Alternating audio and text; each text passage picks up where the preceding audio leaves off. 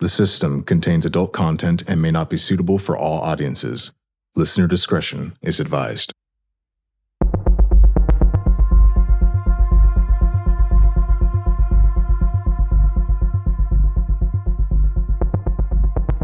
Is there anything you can say right now in your own defense? I did not harm anyone, and I love kids. I would never do that to nobody's kids. Never. I did not do this crime.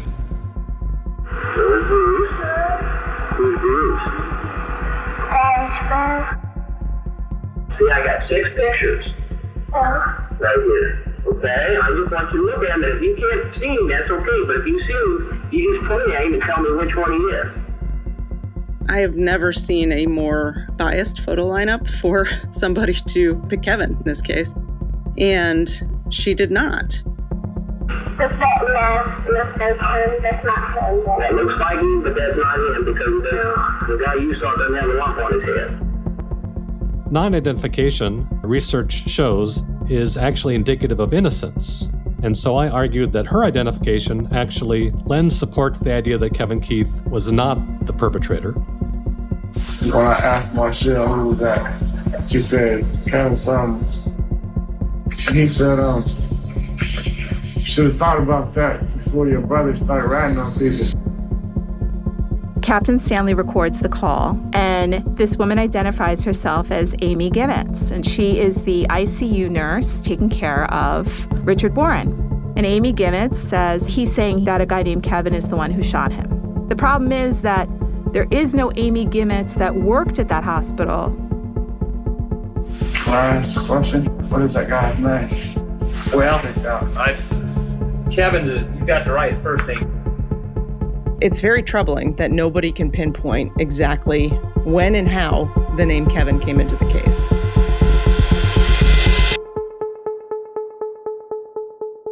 So far, we've heard Richard Warren say that his girlfriend told him the name Kevin before she was shot that night.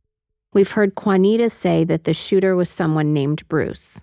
The police didn't interview Juanita until after Kevin was arrested. Over the course of several years while investigating this project, the team reached out to the surviving victims Juanita Reeves, Quentin Reeves, and Richard Warren, who politely declined to be involved with this project and we totally understand given the horrific mm-hmm. circumstances. I really used to think that justice was black and white, and that if someone did something heinous, the truth would be revealed and the right person would be held accountable. But now, I don't think it's always that simple. I'm Kim Kardashian, and this is the system.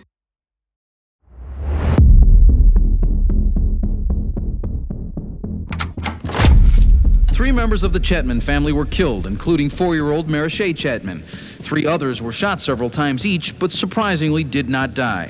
What if one of the survivors from the shooting says that you did this? And I can't believe that because I wasn't there.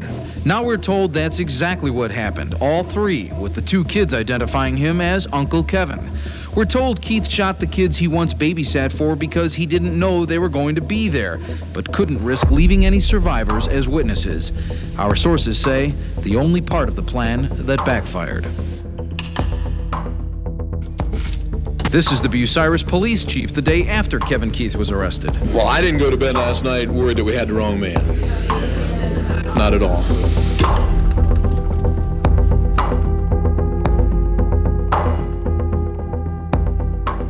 After Kevin's arrest on February 15, 1994, news outlets began to report that all three surviving victims had pointed the finger at Kevin Keith.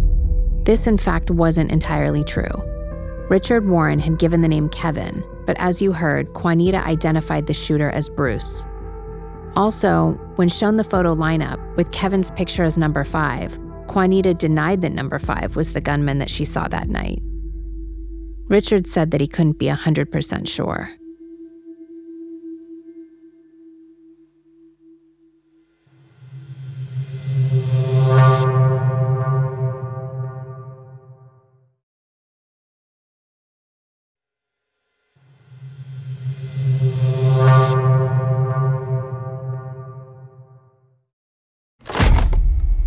The motion for a change of venue was filed eight minutes before the trial was set to begin. Keith's attorney, James Banks, called the article which appeared Monday inflammatory and said his client was being denied a fair trial. The morning of the trial, a local newspaper, the Mansfield News Journal, ran the headline Three Survivors Finger Keith. Police Chief Joe Barron has been interviewed for the article. James Banks brought a copy of the newspaper into the courtroom and presented it to the judge as an example of the media strategically influencing the trial. He argued that the jury might be unjustly influenced by the release of this headline, timed with the beginning of the trial which was just starting three months after the murders. This man has been tried and convicted uh, in this town by the Mansfield News Journal uh, through information given by the police chief. Uh, through my investigation, and I only had a short time to do it, uh, I found that not only did the chief give this information, but he also called the Mansfield News Journal editor and requested that he run the article. And here it is on the front page headlines the morning that we're to go to trial, uh, stating that the survivors have fingered Keith.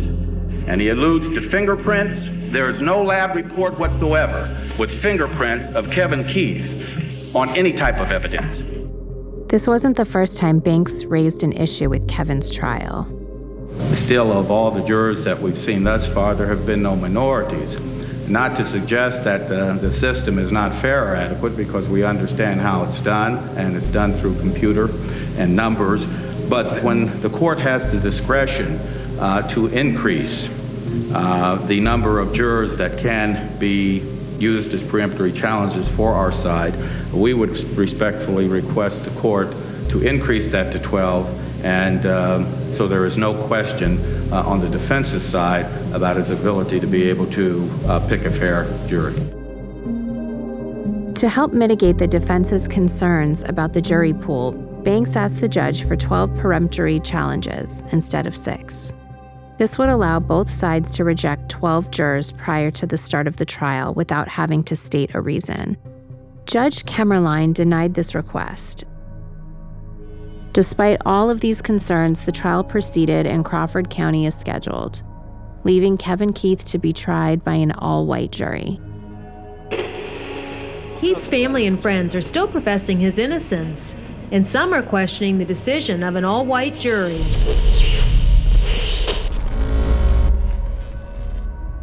In Richard Warren's recorded statement, he says that the night of the murders, his girlfriend, victim Marichelle Chatman, mentioned Kevin was involved in some recent drug bust.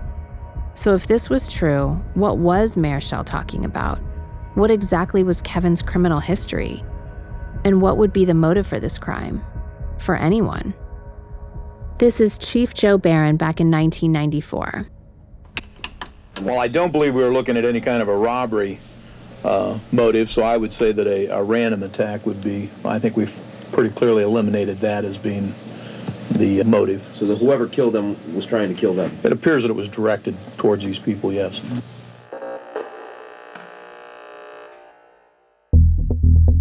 So if you look into Kevin Keith's past, Kevin Keith was a drug dealer.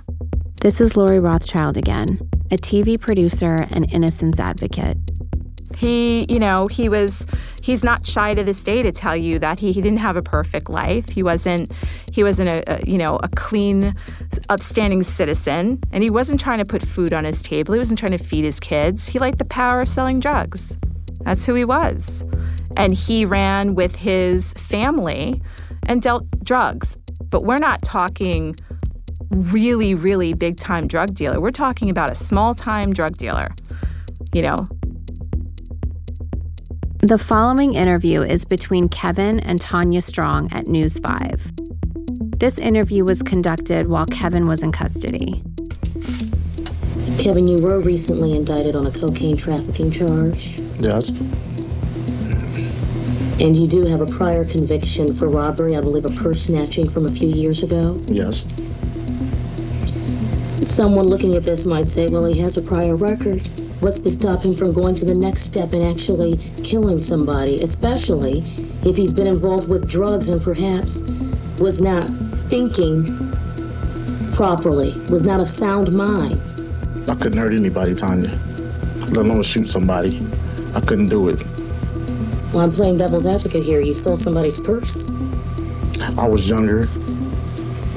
It was stupid. Detectives are also saying that this is drug related, yet they say the victims were not involved with drugs. Do you know anything about that? I don't know anything about that. How have the last 48 hours, the last 72 hours been for you? I haven't slept. I laid down, but I haven't slept. I just can't just believe that they would even think I would do a thing like this. Who's they? The police. Why can't you believe that the police would believe you would do it? Because I haven't done anything. Well, I had that one robbery when I snatched that purse, but I, I paid for that, and I wouldn't do a thing like that. The only violence on Kevin's record was a robbery. He had previously been charged with pushing down a woman and stealing her bag. The other crimes on his record were thefts and a failure to pay city income tax. In the last episode, we played Richard Warren's interview with the police. In that interview, he stated right before the shootings that Marichelle told him the man in the apartment was named Kevin, but Richard couldn't remember the last name. Richard also stated that Marichelle said the man in the apartment was involved in a recent drug bust. Later on, Richard remembers that the gunman told the family, begging for their lives, You should have thought about that before your brother ratted on me. I had a few questions about this. What drug bust was Marichelle referencing? Who was supposedly the rat? And who did the rat tell? People was drug dealing. You know, that's like when when crack cocaine hit the scene around in like the 80s, but then it kept getting bigger and bigger. So that's what everybody was dealing with crack cocaine. And Kevin was dealing crack cocaine, and my brother was hooked on crack cocaine, and he got in trouble with the police and wore a wire on Kevin and his family, and that's how this all happened. That's why this all happened over some drugs. This is Damon Chatman again, victim Marichelle Chatman's brother. Their other brother is Rudell Chatman, allegedly a local drug dealer, and at the time a police informant.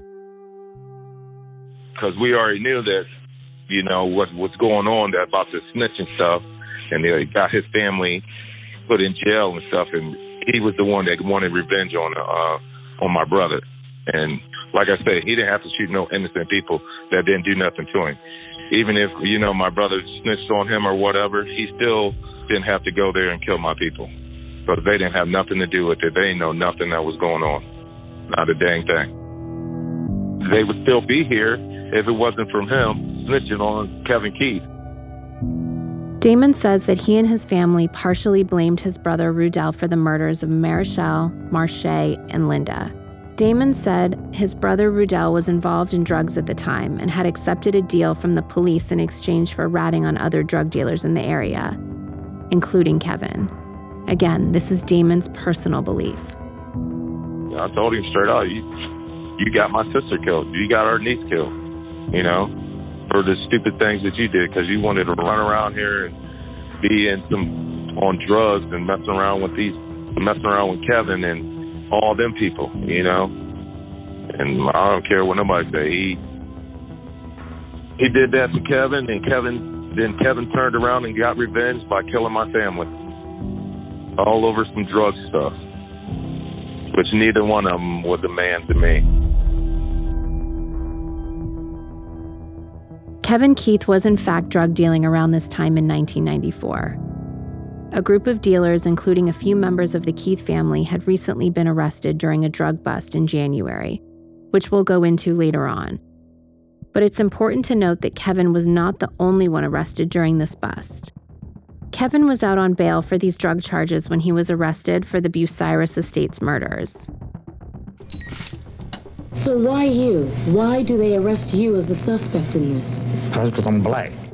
Again, this is audio from Kevin's interview with Tanya Strong. During the interview, Kevin sits next to his attorney, James Banks, who allows him to answer Tanya's questions. But occasionally, Banks steps in. Think about some of the coincidences, though. You know this family. They say it's drug related. You have a recent charge against you that involves drugs. So does 20 other people were involved in this same bust recently. And certainly it'd be important to try to think about who all would have a motive instead of just one particular person. Well, let's get back to motive. Um, there's something else that you told me. When you heard about this crime, you weren't necessarily surprised? Yeah, I was surprised because I had picked my girl up from work and she came out crying. and I was shocked because I thought it was my, my two nephews in it too. You've been charged with trafficking. Were you trafficking? He can't answer that right now because of the pending litigation. So. The Crawford County prosecutor confirmed Keith was convicted of a theft almost a decade ago. But more importantly, Keith is currently under indictment for cocaine trafficking and was out on bond at the time of the shootings.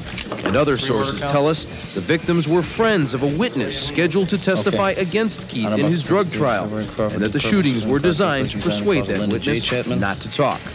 The prosecutor would not confirm or deny this. I really don't want to, you know, affirm or deny that at this point for reasons that uh, I have to keep kind of to myself now. There's a lot of people that we're interested in protecting, and again, I don't want to try the case in the media. Once I got further into the case, I realized that what everyone believes to be the motive of this case is that Marcel's other brother, one brother Damon, who ran into the apartment that night, her other brother is a guy named Rudell Chatman. Rudell Chatman was a known uh, confidential informant for the police.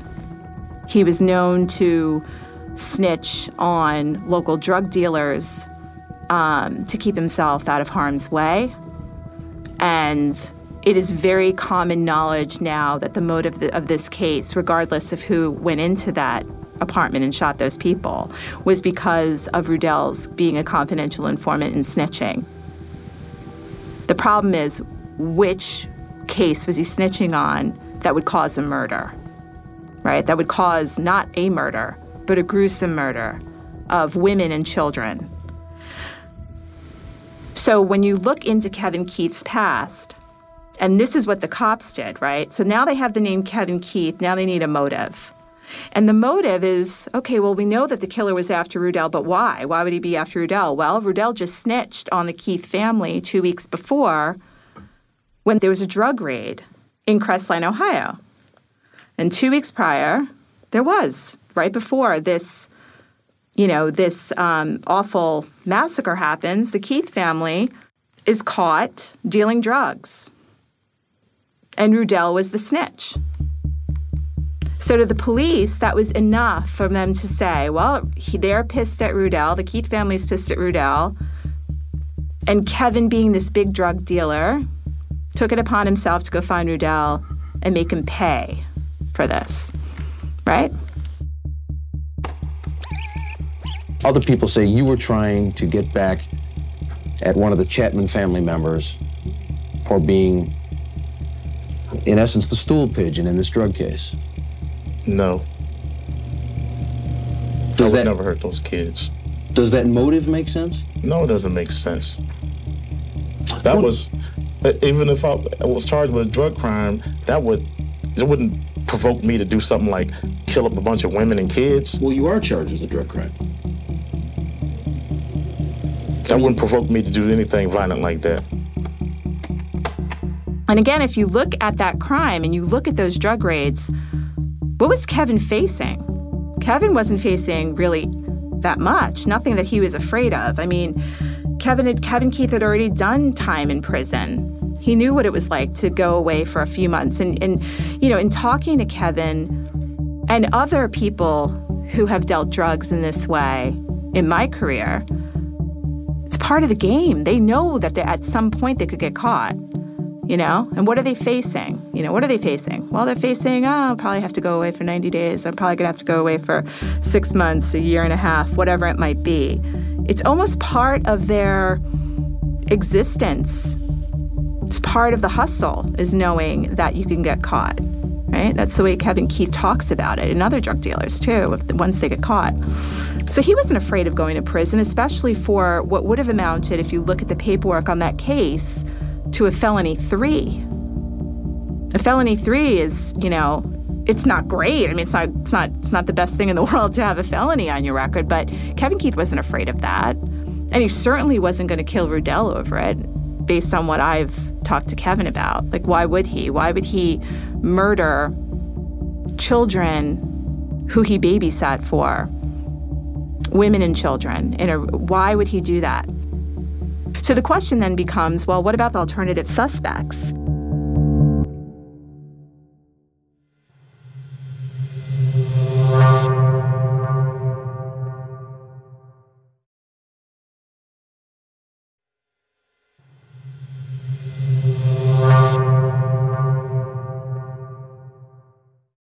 Theoretically, the Keith family drug dealings were not the only offenses Rudell could have known about and ratted on. There was other criminal activity happening in the area, and we'll get into that later. Let's take a look back on what we know. We've heard from the surviving victims, we've heard Kevin's alibi, we've established potential motive. So, what about the other suspects? Did the police have any other names? When you look at the case file, it seems like they did. There's one police report from the night of the murders that seems inconsequential at first. But when you follow that thread, it brings up a lot of questions. In one of the police reports, um, a Sheriff Schauber, he said he advised that the night of the shootings, he was at the scene, he was sitting in his vehicle, and stated that a man named Rodney Melton was also at the scene and came over to his car and spoke to him and you know, again, you have to remember that the sheriff thought it weird enough to actually put it in a case file. Like he actually went back and had to type this out. Back in 1994, it wasn't like he was cutting and pasting. He was actually typing it on a typewriter. So it had to be really important to include it, right? And he says that he found it curious that Rodney Melton made it a point of knocking on his window and telling him that his own car was broken down and that he had to get a ride from Mansfield to come over when he heard about the, the shootings. From the 30,000 foot view, it might seem like nothing. Some nosy guy knocking on a window and being like, hey, what happened here? I, my car's in the shop. Like, I couldn't get here, whatever. And Sheriff Schauber, again, these people know each other enough. And again, and I didn't, right? So I'm like, oh, that that's kind of curious. Why would he put that in a report? Why would that be important? The police started investigating, well, who could be this large black man? They didn't know the name Kevin until hours and hours later. They have all night to start putting together the pieces of the puzzle, right? So one of the things about this case is that is the car, right? Is that cream-colored, light-colored vehicle that smashes into the snowbank. So the surviving victim is Richard Warren, the guy who got up and ran to the restaurant. And you have Juanita and Quentin Reeves, the little kids who actually survive. The only other person, the only other eyewitness is a woman named Nancy Smathers, and she's one of the neighbors. She's the neighbor who heard the gunshots, who looked out the front door and saw the large black man running, getting into a cream colored vehicle and smashing it into the snowbank and getting away. When that killer smashed that car into the front end into the snowbank, it actually left an imprint of the front of that car, including an imprint of the license plate. So they could see three letter numerals, you know, of that license plate in the snow. So they had a partial license plate that night. They had a, a description, large black man, which could be anybody. What does large mean to you? What does large mean to someone else? cream colored vehicle with a 043 specifically in the license plate. And that's what they had. They had that's all they had and they didn't tie Kevin to any vehicle at the time of his arrest to any vehicle ever being cream colored with those three numbers. How do you explain the license plate imprint in the snow that detectives say um, perhaps played a role in them fingering you for this as a suspect? I don't even have license plates on my car. He has a 30 day tag. tag on his car. You have a 30 day tag on your car? Yes. And you don't drive any other car No. with your license plate on it? No. What kind of car did you drive? A Dynasty Chrysler, light blue, What year? 80, 88. Okay. When we get finished with the interview, I'd like the license plate number, just so that we Okay. can compare what they have. Where is your car? Um, over Miss Babe's park. Okay, it's parked there now? Yeah. Okay, it's not impounded. Okay. Can you explain the license plate, either you or your attorney? Well, uh, my understanding at this point in time is that the prosecutor is not pursuing that because the license numbers that they thought belonged to him, the numbers didn't prove out. But then in talking to him and him verifying the fact that he had 30-day tags instead of steel plates, there's no way a 30-day tag could leave an imprint in the snowbank or however they were uh, calculating that. Weeks after Kevin's arrest, they pull over Melanie Davison in her grandfather's car, which is kind of like a greenish, it's like a green car. It's a greenish bluish car. Just as a reminder, Melanie Davison is Kevin's girlfriend, a secret girlfriend, if you will. This is the woman Kevin went to visit in Mansfield on the night of the murders. She actually goes to visit Kevin in prison, in, in jail. He's he's in jail at that moment, and um, Melanie, being Melanie and bringing stuff into Kevin, sneaks a joint in to Kevin in his, the waistband of a pair of sweatpants. But she happens to go and do that and takes her grandfather's car. And it's this green colored car that unfortunately has 043 in the license plate. It's a green car, 043. She takes it to the jail to go see Kevin, and she gets stopped. She gets stopped because she brings in the joint, but then they're like, hey, wait a minute, this car has a 043 in the license plate. Maybe this is the car that Kevin used to commit the crime. Now, they do, they impound the car, they look in the car. Kevin Keith's DNA, nothing is in that car that matches to Kevin Keith at all. But still, now they have a light colored car with a 043 that Kevin could have had access to. And they believe that's the car that he used to crash into the snowbank. This is something that sticks with you, right? It's like, and it seems impossible. Like, if you think about it, it's like, that's something that you really trip over in this case. You do, you trip over it. And the other really unfortunate part of it is that Melanie had the tires changed on the car. Now, why would she do that? Over the years that I worked on Kevin's case, Melanie Davison was difficult to get a hold of. Here's Rachel Troutman, Kevin's current attorney from the Ohio Public Defender's Office. She had, at least on one occasion, expressed that she did not want to be involved and to not contact her. Um, and then one day, after Kevin's death sentence was commuted to life, I got a phone call from her. And she agreed to talk to me, and she agreed to do it under oath. My main question dealt with the tires because nobody knew why the tires had been changed. So, in talking to Melanie, she was very, very teary eyed during the whole in, in conversation. She was um, clearly kind of embarrassed, seemed kind of traumatized. She talked about how she would use her grandfather's car on occasion. She had her own car, but she was having uh, multiple different sexual relationships, and some of the men she had relationships with were married. And so from time to time, her car would get um, messed with, as she put it. Uh, I think one time she noted that she thought her tank was sugared, so her car was not working and she needed to get to nursing school. And so she had borrowed her grandfather's car. In January, she said it was about January 1994, she remembered coming out to go to school and her tires had been slashed. She used her donut and she borrowed a tire from a neighbor, somebody who lived around there. And she was able to get the car to Blevins Tires, which was nearby, got four new tires put on the car. And so she was very kind of assuming that the reason this was happening to her was because of her relationships. And she was really, really embarrassed about the idea that her grandfather would find out. And so she she didn't want him asking questions about who would possibly slash your tires. She mentioned how she was their first grandchild and, and kind of the apple of their eye.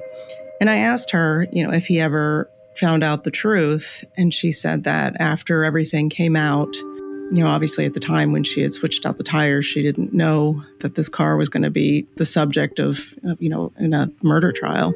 But after everything came out, she she told the truth to her grandfather and let him know what had happened. But she was adamant. I mean, she was adamant with the police at the time, and she was still adamant in 2010 when I interviewed her. Kevin had never been in that car, and he had never, certainly never driven it because you know, her grandfather wouldn't have permitted it, and she would not have uh, violated that rule with him. It was probably about three weeks after the crime occurred, and, and Melanie was going to visit Kevin in jail.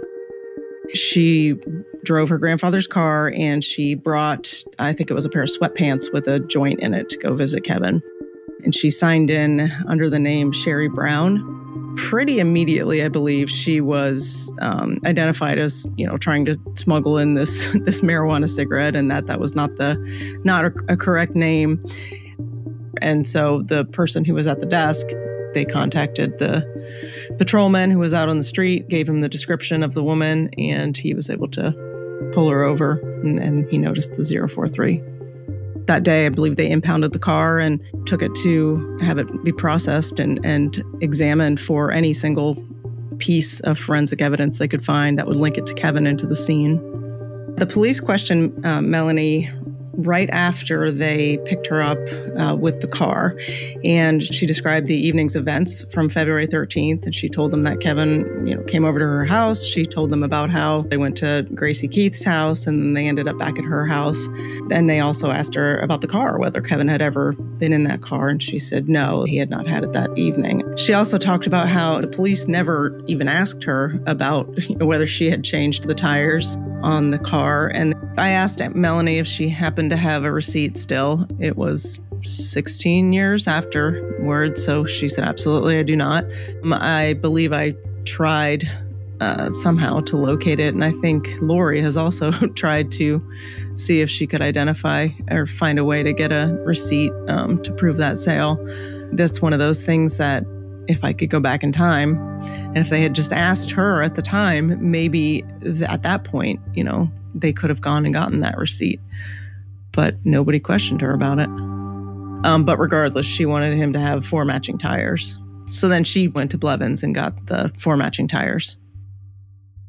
Here's Melanie. Well, he would have known and they would have wanted to know what was going on. I didn't want him to think that I wasn't taking care of the car. There's a lot of responsibility I felt.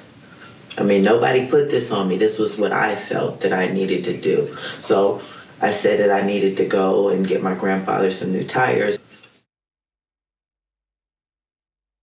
That's her story. It's flimsy. It's weird. I don't believe. I, I like. Do you believe her right away? I, it's weird. Like the whole thing is strange. Like so the 043 and now you just happen to change all four tires, ones that was used in a murder, and they have tire track impressions of the actual getaway car. You know, and so I've talked to Kevin about the car a lot because it bothers me. And every time I talk to him about it, it's always the same answer. It's like, Lori, I never drove that car. I can't tell you. I have no idea. I was never in that car. I was never allowed to drive that car. I was driving Zena's car. I had a blue Dynasty. I was in that car. Did they dust it for fingerprints? Go find it. They didn't. They have me in a car that I was never in. And he's consistent in this. So the first piece of the puzzle is well, who is this large black man? And by the way, Nancy Smathers said she saw a cream colored vehicle, and when they started looking at the imprint of that car, the 043, they started looking immediately into who that could be. So I actually have the original report of that. So they start looking into it. So one of the first things that they do is they run a report, right? who in Ohio has a 043 license plate in this in this area and matches a cream colored vehicle. And they do that. And this is February the 14th, hours after. And you can see right from this, this is an actual police report, that Rodney Melton is the suspect that they have. Rodney Melton, cream colored, light colored vehicle, it's a 79 Impala So he's already on their radar. So probably that's why Sheriff Schaber thought it important that he referenced that Rodney Melton not only knocked on his window and said, Hey, what's going on? But he thought it really important to say, Hey, my car is broken down. I had to get a ride from Mansfield. What car? You mean your cream colored car that actually matches, not only matches the description of the eyewitness saying the killer got into and got away, but actually has a 043 in the license plate? You mean that car? Why would he tell that? Sounds like he's making an alibi for himself. And why would a sheriff think that that would be important to put into a document for this case? We know that Rodney Melton grew up and lived in Crestline, and the murders happened in Bucyrus, and that's about 30 minutes away, 30 to 35 minutes away from each other. So um, that's where he lived. Where, where he was that night, I can't tell you. I had no idea how, what the connection was to, to the Chatman family, but I can tell you this Rodney Melton has a brother named Bruce.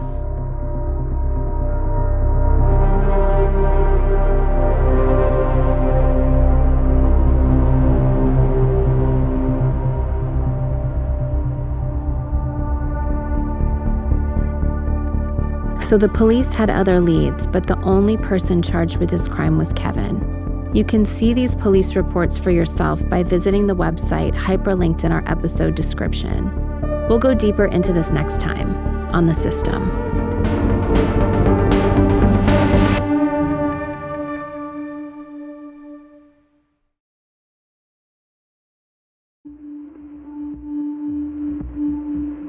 The System is a Spotify original series produced in partnership with Big City TV and Tenderfoot TV. I'm Kim Kardashian, your host and executive producer. From Big City TV, executive producer is Lori Rothschild Ansaldi. From Tenderfoot TV, executive producers are Donald Albright and Payne Lindsay. Lead creative producer is Meredith Stedman. Production, editing, and sound design by Tristan Bankston and Cameron Taggy. Additional sound design by Cooper Skinner. Production manager is Tracy Kaplan. Music by Makeup and Vanity Set. Voiceover work by Miles Agee. Associate producer is Jamie Albright. Mixed and mastered by Cooper Skinner and Devin Johnson.